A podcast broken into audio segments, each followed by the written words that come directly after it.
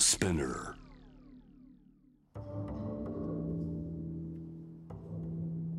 藤原信也新東京漂流今東京とか特に東京なんだけどあの自宅、まあ、自宅療養という言い方するんだけども、はいはいはい。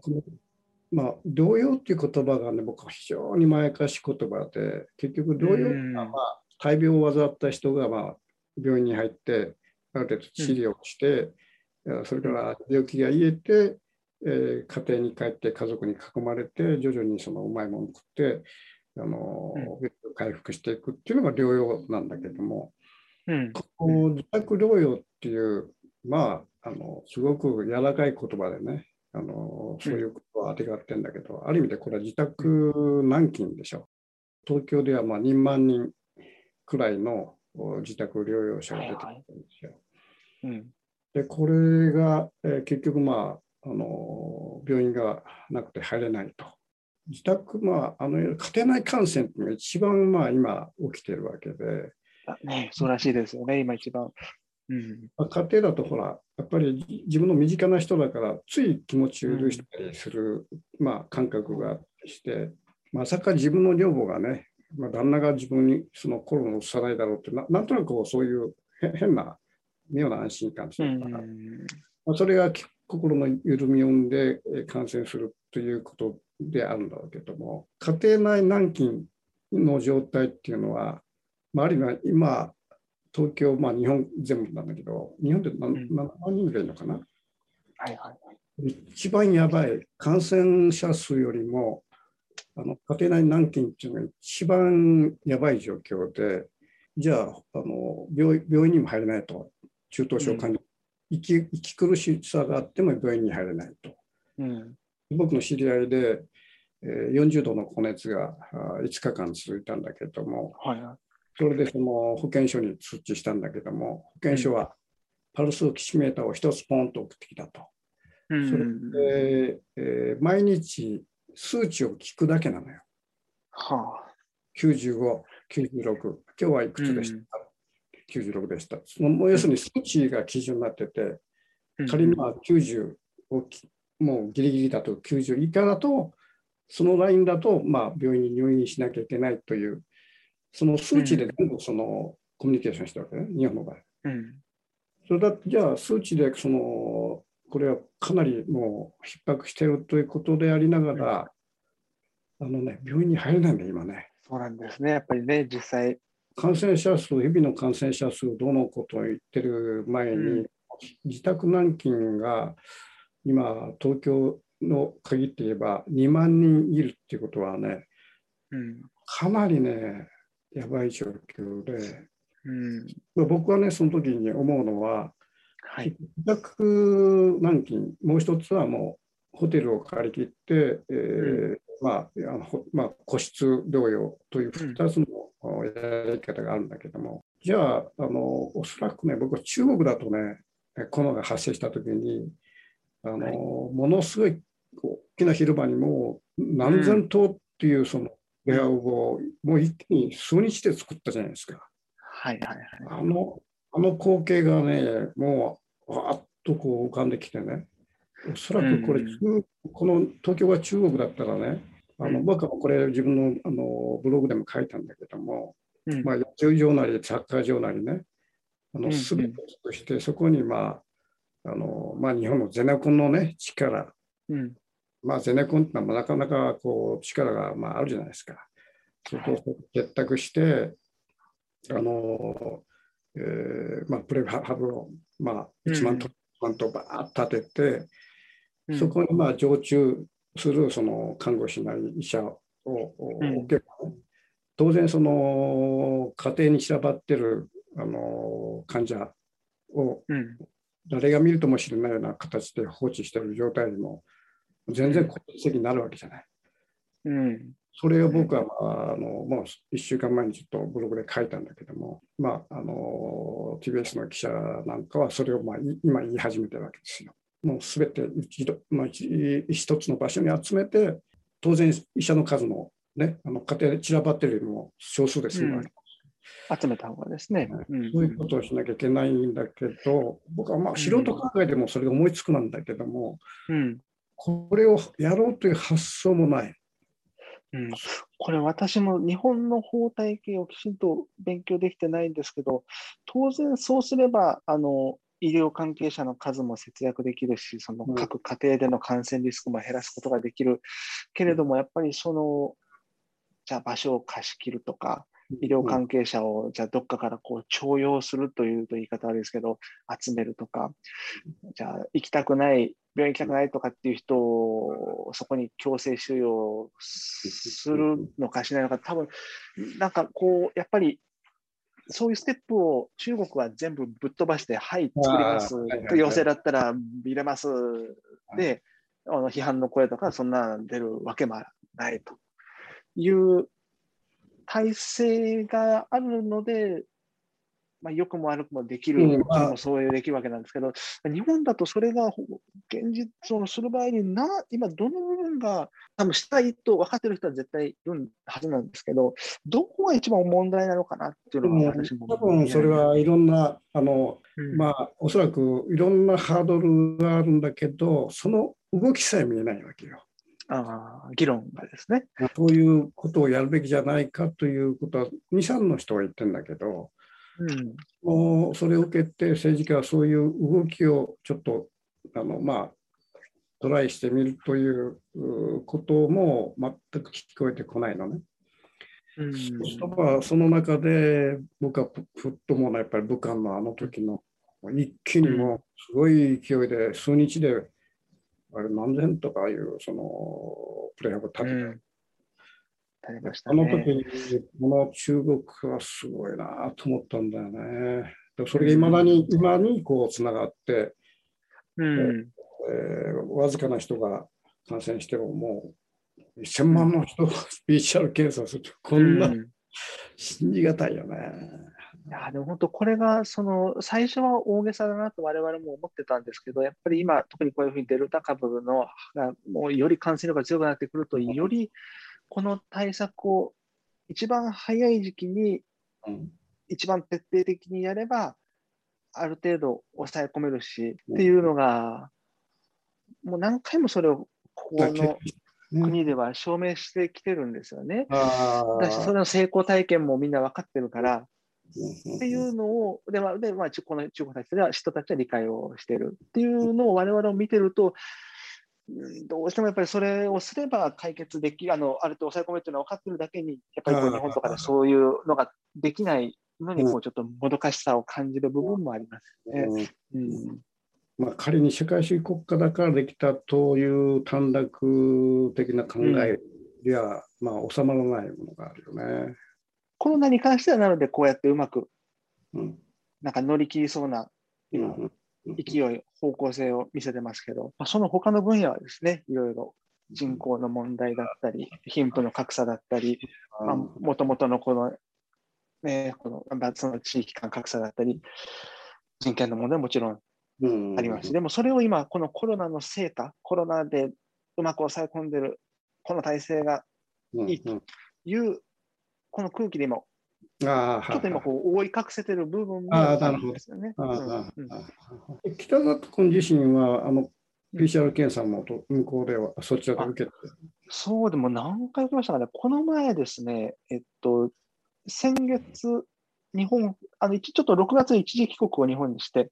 その後中国にまた7月戻ってきたんですが、そこから僕は何回、20回ぐらいあの検体をもう取られて、はあ。検査をしてると思います。はい。もう、えー。日本に帰った時どうだったと、そのまあ、か羽田からか、あそのうん。何あの、今、あの、私、家が福岡、あの家族があ福岡にいたので、あの、今、中国と日本を結ぶのは、は成田と関空しかないんですよね。で、そこからあの公共交通機関を使ってはいけないので、私、関西空港にはいはい。到着して、そこからレンタカーだったら帰っていいということなので、私レンタカーを借りて、自分で運転をして、あの福岡まで帰りました。で、僕の感覚としては、中国、その感染を抑えられてるから、私は、比較的安全。ただ、日本に戻ると、私はもうどこで、みんな検査もしてないですから、どこで感染するかわからないという気持ちだったんですね。でちょっと僕のは怖かったんですけど、やっぱりこっち帰、日本帰るとですね、逆に私、海外から帰ったということで、ちょっと、いやいや、ちょっとあの、あのちょっと実家には来ないでくれとか、まあ、警戒されるわけちょっと、あそうそうそう、ちょっと今、なのでちょっとなかなかちょっと隔離、なかなかこう、親戚もですね、ちょっとなかなかこう、家に入れてもらえず、こう自分の、最終的には熊本の自分の実家にちょっとこう、転がり込んで、ちょっとこそ、あの、最初の2週間隔離、一応ですね、自主隔離期間を過ごしたと。日本人の独特持ってる中国感みたいなのがあって、うん、中国から来たらやばいじゃなくてたそういうとこあるわけだ。うん、そうなんでしょう。だからちょっとそこが実際のデータに基づくよりも、なんかこう、やっぱ外国から入ってくる危険、危険みたいイコール危険みたいな、その、まあね、ただ当時あったインドとかそういうところからの感染ね、あの入ってきてるというニュースもあったので、その外に対する警戒感高まってたのは理解できるんですけど、まあ、とはいえなんかちょっとこう、外のものを排斥する感じ、もしくはこう、やっぱり今自分たちこうこれだけ苦しんでる中で、ちょっとでもこう、異変をうん。与えかねない、もしくは周りの目がこう、ねうん、ある中で、ね、この外国から入ってきたっていう、なんかそういう、その一言だけでやっぱりこう、村八部じゃないですけど、ちょっとそういう感じになるなっていうのは、うん。で、それが多分僕だけじゃなくて、そのいろんな、ちょっとした別の行動をしたりとか、なんかそういう人たちにも多分同じことが同時期起こってたんだろうなというのはこう思いましたね。そうするとまあこの韓国に入ってうん、もう単純にそこで PCR 検査がなかったってこと。韓あありましたよ。PCR 検査あります。あった。あーそれで陽性はい陰性になって、あ、もちろん一斉に、はい、そうです。うんそうで。です仮にこれ、あの例えば日本から北京に帰ったときに、当然、まあ、PCR い検査するわけだけども、はい。それはあの仮に北京の場合だと、あの PCR 検査で陰性で出た場合、そのまま、まあ、仮にああのうん街中に帰れるわけ？まずですね、北京には今直接入れないんですよ。この首都を守らないといけない。はい。なので今、北京はですね、中国に入ってから21日間経過しないと、まず北京市内に入ることもできないんですよ。ので、私は大連で、あの、うんまず隔離をしました。でもそこももう空港に着いて、うん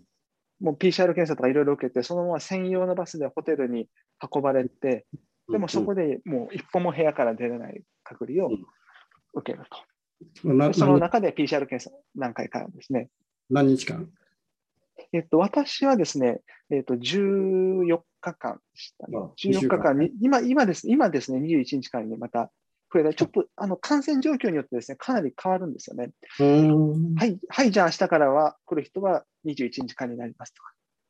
もうすごい変化がですね、あるわけなんですよ。すると最初にまあ大大連に入って PCR 検査を受けて、陰性であってもうん2週間は隔離すると。その間にはい、最低そうですね。はい。その間に、何もうあと2回ぐらい、はい、PCR 検査が。度かじゃあ日本と全くこれ違うね。そうですね。そうですね。もうこれは全然違いますね。まあ、ただそこを抜けてしまうとですね、抜けてしまうとそれだけ徹底しているので、外からのある程度防げるので、逆に街の中に入れば、もう、あの、今日本みたいにその、マスク会食だとか、もうその、やらないで食べましょうとか、もうそういうの一切もう今、ほぼ感染が出てない街はもう、もともと、元通りの生活が、まあ、多少その、私は陰性ですとか変なとか言ってませんとかっていうバーコードを見せないといけないんですけど、一般の生活はですね、えーかなり緊張感なく、うん、できてるなというのは、それも改めてやっぱ日本に戻った時に、あ、今これだけ日本はやっぱり皆さん緊張感を持ってこう疑心暗鬼になって生活をしないといけないんだなというのを思いました。し、私も日本戻ってちょっと、あ、なんか喉は痛いなとかって思うと、うん。なんかやっぱりこれはあれコロナなのかなって、このね、周りにコロナがいないとうんうんいう確信がないから、検査を受けるまで、すご。く不安、行動できなくなりますからね。あそううんそうか。あじゃあ中国だともう外出たらほとんどもう感染者いないという、そうです、うんそうですね。そういう状況があるから、そのあ自分感染するんじゃないかという恐れも、あんま不安もないわけだね。ほぼないですね。ただまあ、ただ、あの、ちょこっとこう何人か出ると、もうそこでガッとやるので、検査ですね。そのタイミングでは、あ、大丈夫かなって一瞬思いますけど。うん。じゃ確かにこれ今日本に帰ってきて東京なんて歩き始めると、まあ、いやそう恐ろしいですよね。怖いよね。いやね、あのまたその検査に対するその陽性率が結構高いらしいですよね。10%だか20%だか。これがやっぱり、ね、本当はどれだけの感染者がいるんだろうかというのは、なんかこっちにいるとどうなのかなっていうふうにですね、ちょっと疑問に思ったりはします、ね。九州に帰ってもやっぱりそういう不安っていうのを感じた。そうですね、やっぱり毎日その、まあ、100人、200人とかだったですかね、その当時は、まあ、感染者がいるということになれば、ね、ただその、まあ、100人、200人検査で陽性って出てるけど、じゃあその検査数自体はじゃあ1000だ、2000だ、3000だぐらいっていうことになるとですね、じゃ本当はもっといるよな、どこにいるんだろうってなると、やっぱりこう、ね、やっぱりそれなりの注意とか、緊張感を持たざるを得ないなというのは感じましたね。だからあの日々の感染者数は何人ですというその発表なんだけどね、何を基準でどんだけ測ってどうしてるのかその分母分母も分かんないしね。まあ、とにかくあれですね、その北京なりして街に歩くと不安感なく、割と普通にこう生活できてるってこと。そうですね。今、あの、私、北京にいる限りは、そうですね。まあ、買い物、食事、人と会ったり。ただ今ちょっとですね、そのまあ全国的に広がってるので、この数週間でちょっとあの、例えばいろんな展覧会とか音楽会が中止になったりとか、そういうのはですね、始まりました。うん、とは言っても、その、じゃあ北京で何人見つかったかっていうと、確か一桁なんですね。一桁。でも今、ここ数日はですね、あの、国内の感染者っていうのは見つかっていないんですけど、まあ、ただ一回もう完全にゼロにするまで一旦ちょっとこれが続くだろうなと。いう感じですね。ただまあそれがまあしばらくすると終わるでしょうから、まあ、そしたらまた通常運行に戻るんだろうなと。日本で街歩いた感じと、あの、うん、そしてまあ大連大連なり街歩いた感じっていうのはやっぱりその開放感ってだいぶもうかなり違うわけだ。あえー、っと日本と比べてですかね。その気持ち、開放感、あそうですね、そうですね、その緊張感という意味では、もうやっぱり、その中国の街の方が、これも本当不思議な話ですけど、緊張なく生活ができるというか、ですね、もう普通、あの我々みたいなあの記者という身分で中国に来ると、もう本当、中国は監視されて、もう、あ苦しいみたいな感じになるんですけど、もう本当、このコロナ禍においては、なぜかもう日本にいるよりもこっちの方が、なんかその 生活という意味では、生活という意味では、なんかその、怯えずに生活ができるなというのは、まあ、当然監視は今、この、これまでされてるのかもしれないですけど、そうですね、あのそういう面では。手足伸ば伸ばせるわけ北京の街歩いてて、マスクの装着っていうのはど,、うどれぐらい？マスクはですね、皆さんしてますよ。ほぼ7割、うん、やっぱりあの、マスクしないと今あの、建物の中に入れませんとかっていうのは、もう一回ちょっと今、あの今回、感染が少し広がったことで厳しくなっているので。じゃマスク、まあ、そのマスク、まあ、日本の場合、もうほとんど100%マスクしてるんだけど、そのマスクしてる風景っていうのが、まあ、中国の風景のマスクとこっちの、まあ、日本の風景のやや緊張感が違うということですね。そうですね、感染がそんなに広がってない地域はそうですね、うん、まあ一応つけとくかみたいな感じかなっていう気がしますね、うん、こっちは。例えば食堂なんか入るでしょ。はい。はい、その時はもうマス当然マスク外して、あのーね、食事とるもそのその時の人々の会話とかそういうのは、うん、あのどんなもう普通ですよ。あの通常通りだと思っていただいてそこでもう感染するのが怖いからもう下向いて黙って食べるみたいなもうそんなの今は少なくとも今この町はですねほぼないですね、我々もあんまりそこに緊張感はないですね、逆に確かに日本に帰った時はあそっかこれ今どこに感染してる人がいるか分かんないから、ちょっと。下向いてダメよみたいな、ちょっと、あそうか、こういう緊張感かっていうのをなんか感じたのを今思い出しましたね。確かに隠れ感染者みたいなものね、うん、もう無症状の人がうん。まあ、確かにあちこちで歩いて目の前にいるかもしれない。そうです。ね。分かんないからですね、もで仮にまあ一旦そのとうん。中国でかかって、えーうん軽症から重症化するという人っていうのは今今はそういう人たちいらっしゃるのかな？う。と今、その重症者がどれぐらいかっていう統計はですね、私出てないと思うんですが、ただ、あの死者数は増えてないんですよね。この数ヶ月か、数ヶ月とかもう半年ぐらいかな。うん、我々それ見てないんですよね。うん、それが出てないだけなのか、本当に出てないのかっていうのは我々わからないですけど、あ一応発表はされてないですね。うん。まあ、当然、日本みたいにこう、まあとまあ、今日本、東京を中心として医療崩壊が起きてるわけだけども、うんうん。このベッド数だとか、そのまあ、例えば、うん。ああの緊急患者のエエクモ装着だ、そのベッド数っていうのはうん。全然その平気なの、そっちの方。まあのまあ、病院も即応できるキャパシティはありますし、もし足りなくなればですよ、先ほどおっしゃったような、もうじゃあ土地をあの徴用して、うん。医療関係者も重機も資材も、これ一声で言っちゃいますからね。うん。でも、もし万一そんなことになれば、もうまた、ああいう隔離施設を急増する。っていうことになるでしょうけど、多分今、当面そこまでは来る気配が今ないですね。日本だと、この、うん。コロナを受け付けませんという病院がうん。かなりも大半で、受け付ける病院がむしろ少数派なんだけども、はいはい。中国の場合にはい。コロナがものすごく発生、あまあ、患者が増えたと、はい。その場合にまあ当然病院がに送られるわけだけども、この,、はい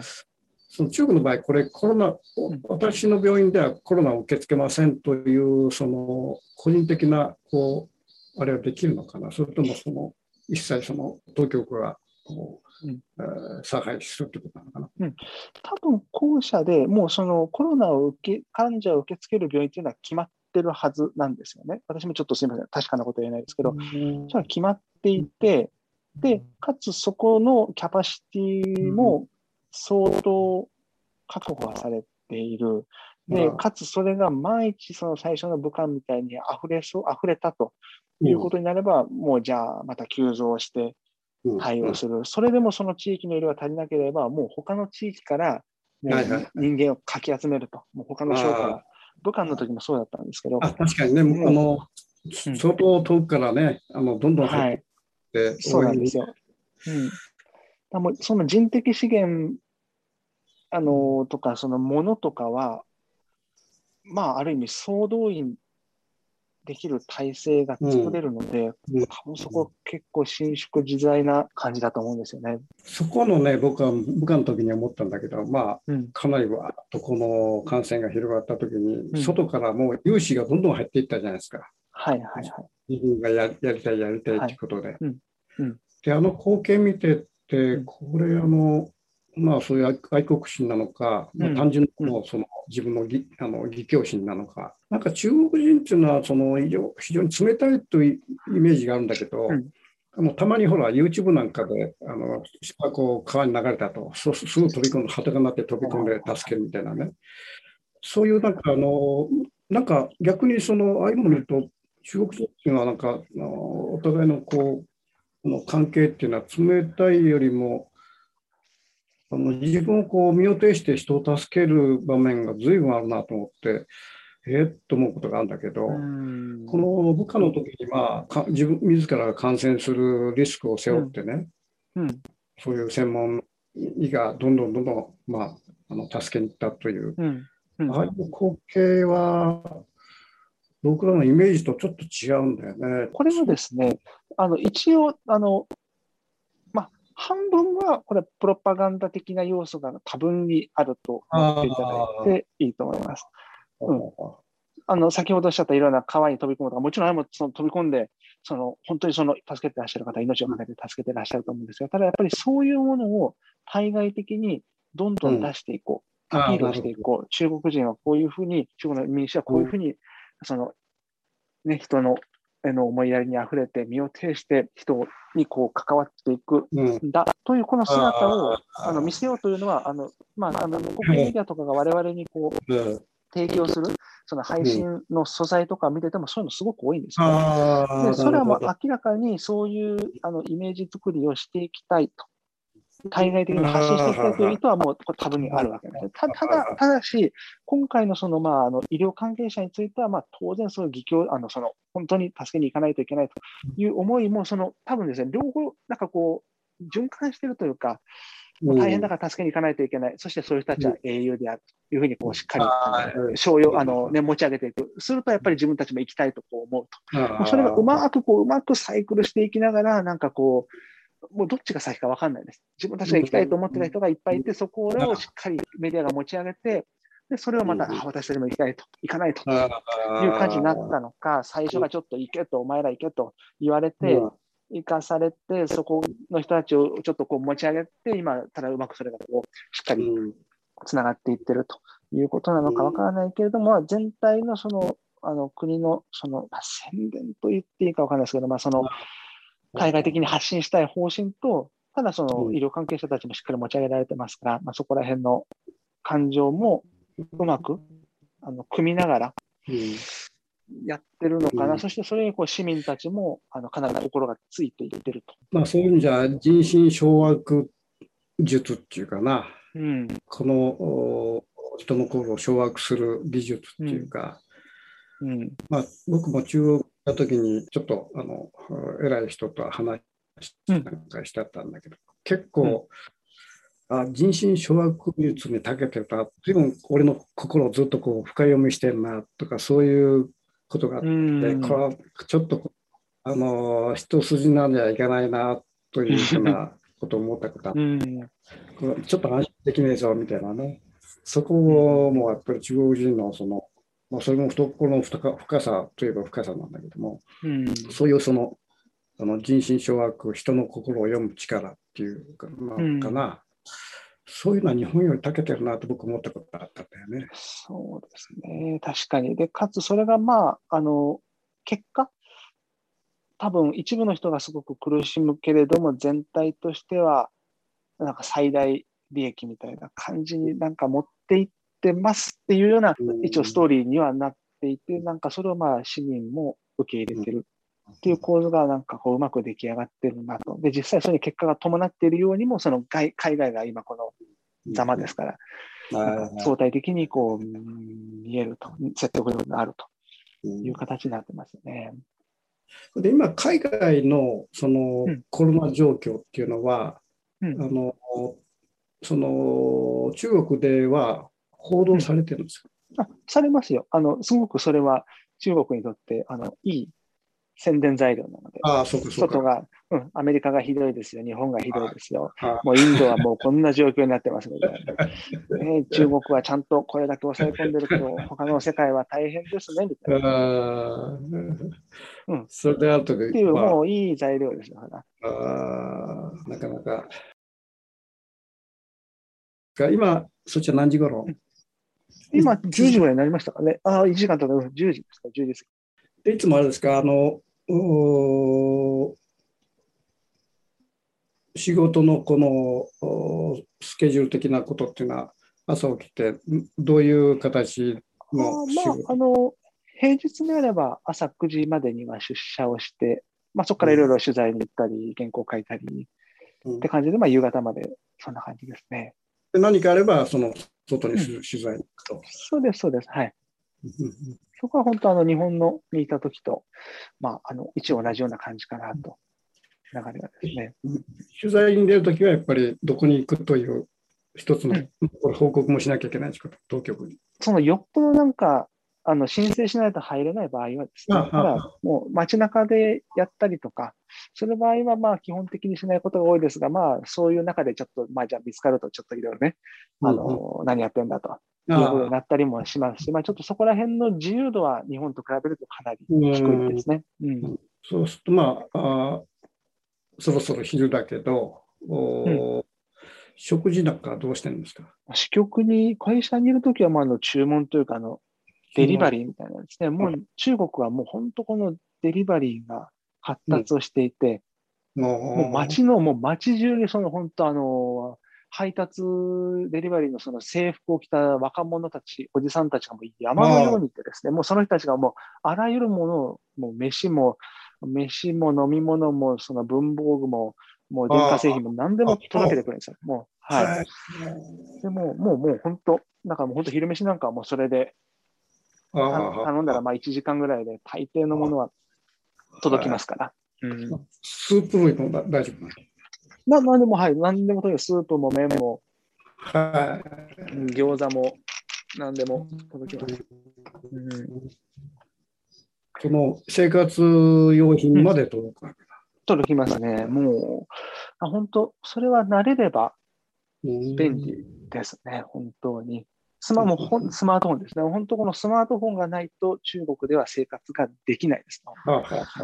うん、日本の場合は、まあ、突然こういう事態になって、ウーバーイーツだとか、うん、そういうのがわーっと出てきたんだけど、うんうん、初めてこういうその、はいあの配達っていうね、若者が走り回る風景が出てきたんだけど、中国っていうのはもうそういうそのものを配達するっていうのは一つの、昔からそういうことがあの、まあ、一般的な多分この10年以内ぐらいの、私もちょっと来たのは2年前なんで、しっかりとしたこと言えないですけど、うん、まあ10年以内の話だと思いますが、ここまでこのあのスマートフォン決済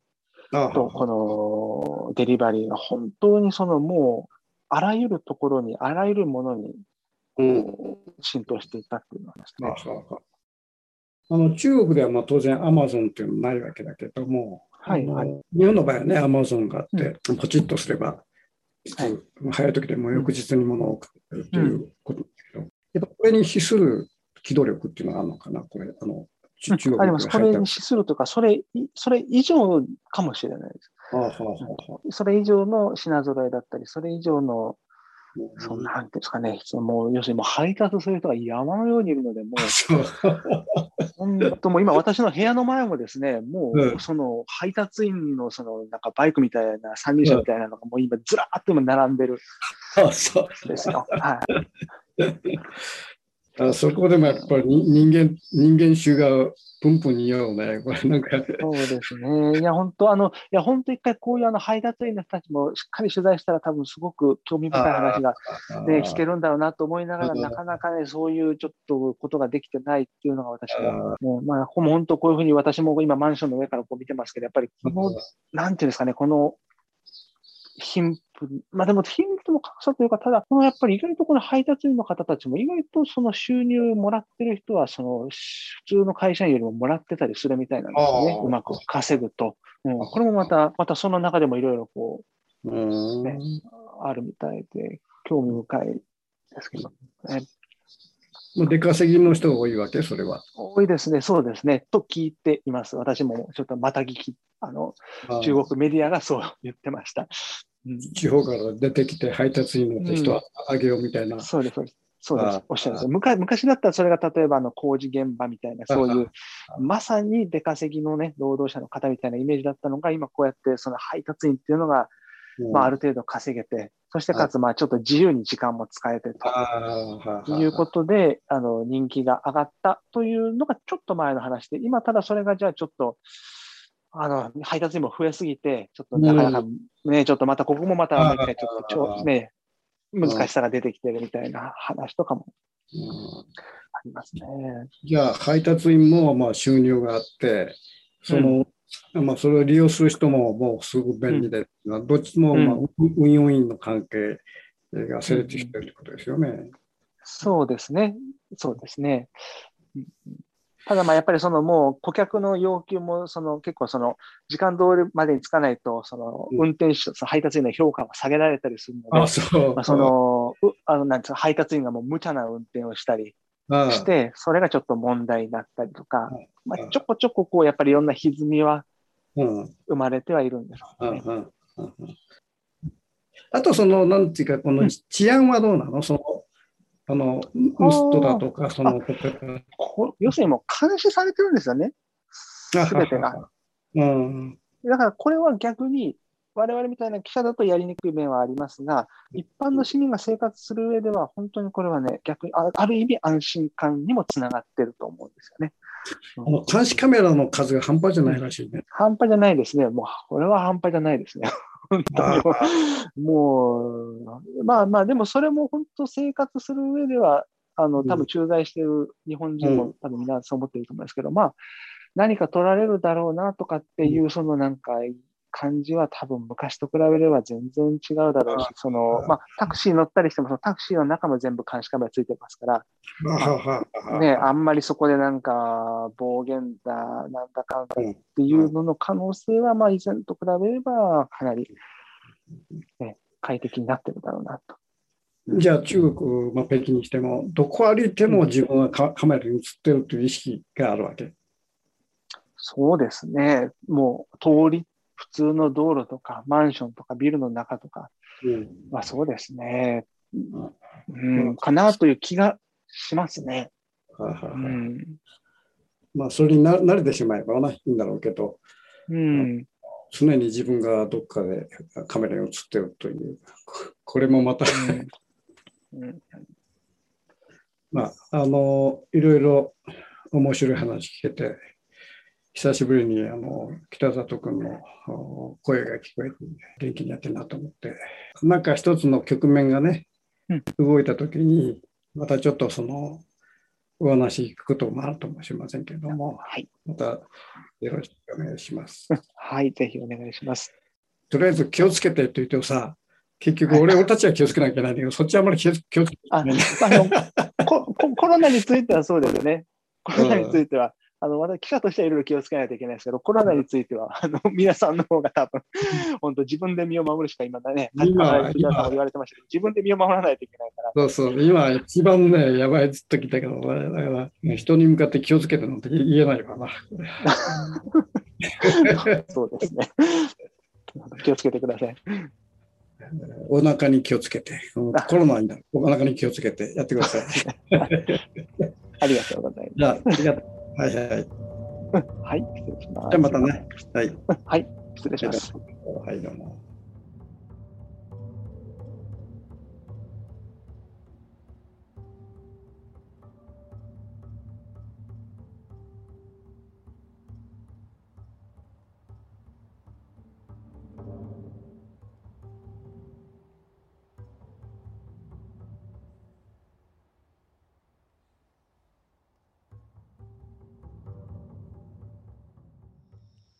えー、今回あの北里君の話を2回にわたってお聞きしたんですけどもまあ現代の中国というものがあこういうものかと、まあ、つくづくねこれすごいなという感じがしたのね。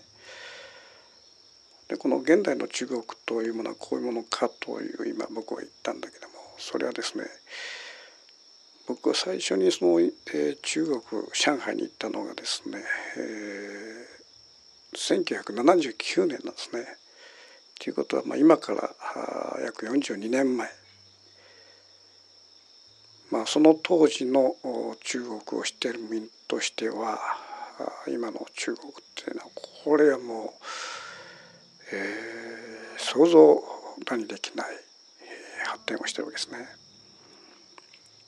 で僕はその最初にまあ中国上海に行った時ですねこれも街を歩くと皆さんみんなね同じ服着てたね。あの当時は。人民服っていうのかな。あのあのカーキ色のねあのナッパ服みたいなやつみんな着てて。まあ意外とみんな帽子をかぶってんだよねこれが。なぜか知らんけど。それで街を歩くとですねあのまあ日本人珍しいもんだからわーっと取り囲むわけですよ群衆が。でこれがねあの無言のままねこうと取り囲む不気味な感じがあってそれでみんなこっち見てんだけども私の顔を見ずにねどっか別の部分を見てる。なんだろうと思ってその視線をたどっていくとですね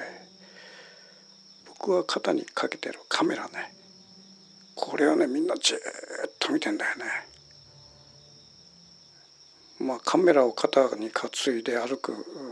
人間っていうのは当時上海にはまずいないわけですよ。まあ日本人かどうか彼ら気づいてるかどうかわかんないんだけども外国人らしき若者がカメラを持って歩いてるとそれが非常に珍しくらしくてまあ人を見ずに物を見てると。いかに彼らがその、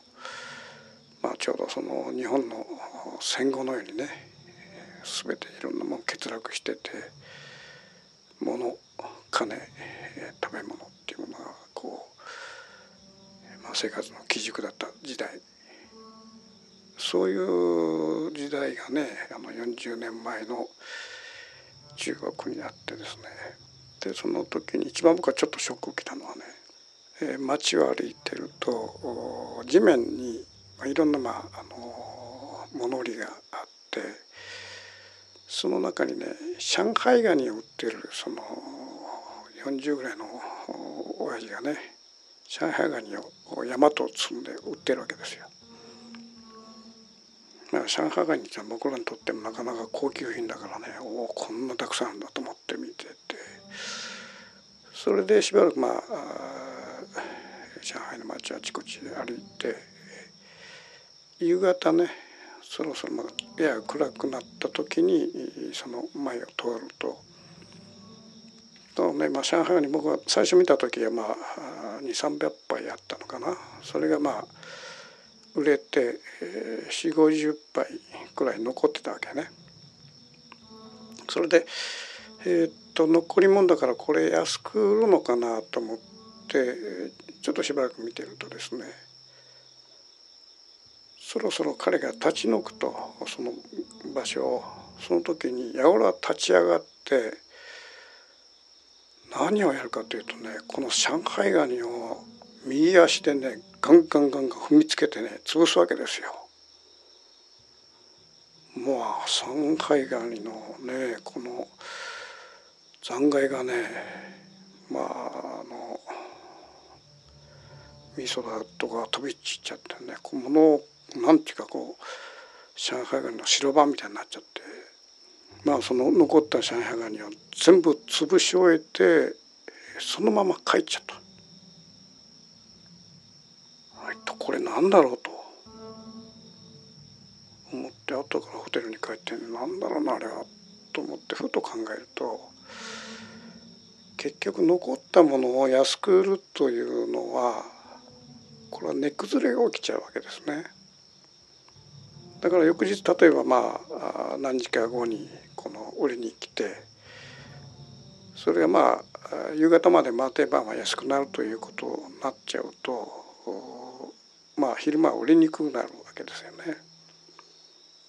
まあそういうことでそのおそらく、まあ、僕の想像なんだけども、えー、全部上海ガニを残虐的に殺してですね潰して帰っていたと。まあこの中国人のこの胸残尿っていうのはすごいなと僕は思ったねその時。まあそういう時代からこの今の中国の話を聞いてですねまあそのいわゆる、えー、他者を顧みず自分のまあ、ある意味で中国的個人主義っていうかなそういうものがまあ仮の一見に見えたわけだけどただこのコロナ問題に関しては何て言うかなこの全体主義っていうかこれがものすごい機能したわけですよね。要するに個人を犠牲にして全体の中に溶け込むような形のね。まあ、例えばあの最初に武漢でコロナが発生した時に武漢で10日間でいわゆる1,000床の病院、まあ、プレハブの病院を一気に作っちゃったわけでしょあれを世界が驚きましたよね。で72時間で設計図を書いてその間にまああちこちからあの建設用の重機を集めてそれからその土地のね収容もあっただろうし、まあ、この10日間で戦勝のねあのまあ、病室を作る。あの機動力と、まあ、組織力っていうかな。あれはまずコロナの時代に最初に僕は驚いたことで、まあ、そういう意味で今回ねあの北里君の話聞きながらですね。このコロナ対策においてもその機動力っていうかなこれがすごいなと思ったね。まあ、今日本では PCR 検査っていうものはいまだにねもうやってるかやってないか分かんないようなこう中途半端な状況なんだけどもこれはちょっとなんかこう大げさに言ってるのかと思ったらそうじゃなくて仮にその1,000万の人口の都市においてそこでコロナ感染者が出た場合に全部都市閉鎖をして1,000万人規模の PCR 検査をやるという実際にまあこれは仮に東京のまあ1,200万とすればそれを全て PCR 検査をして感染者を洗い出して隔離するという、まあ、この話はまたこれもすごいなと。そのなんていうかなこの話を聞くとですね僕はやっぱ万里の長城を思い出しますよね。あの人力であれだけの中国を囲い込むようなねあの万里の長城壁を作っていくというあの機動力とね組織力というか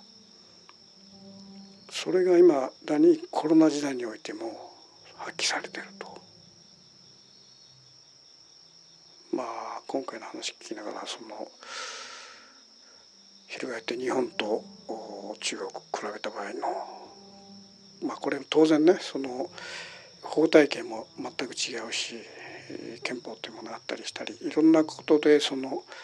なかなかこの今その野戦病院作ろうとかなんか言ってるけどこれもなかなかねあの法的に難しいところがあったりして、えー、難儀なことなんだけどもこのやっぱりこの中国の機動力と組織力のまざまざとこのコロナ問題によって見せつけたと、まあ、そういうのを見るとですね今世界は非常に緊張状態にあってひょっとしたらその台湾とね中国がやるようんじゃないかとかそれで日本が参戦するかもしれないとかアメリカが参戦するかもしれないそういうそのひょっとしたらこの戦争というものが起きた場合ですねこのコロナ対策に見る機動力と組織力というものを見せつけられたということからすればこれは大変な相手だなとまあそういうふうにねあの変なことを感じちゃってね日本人もこう手綱をね引いてこの兜のを締め直さなきゃいけないなって感じがねつくづくしますね。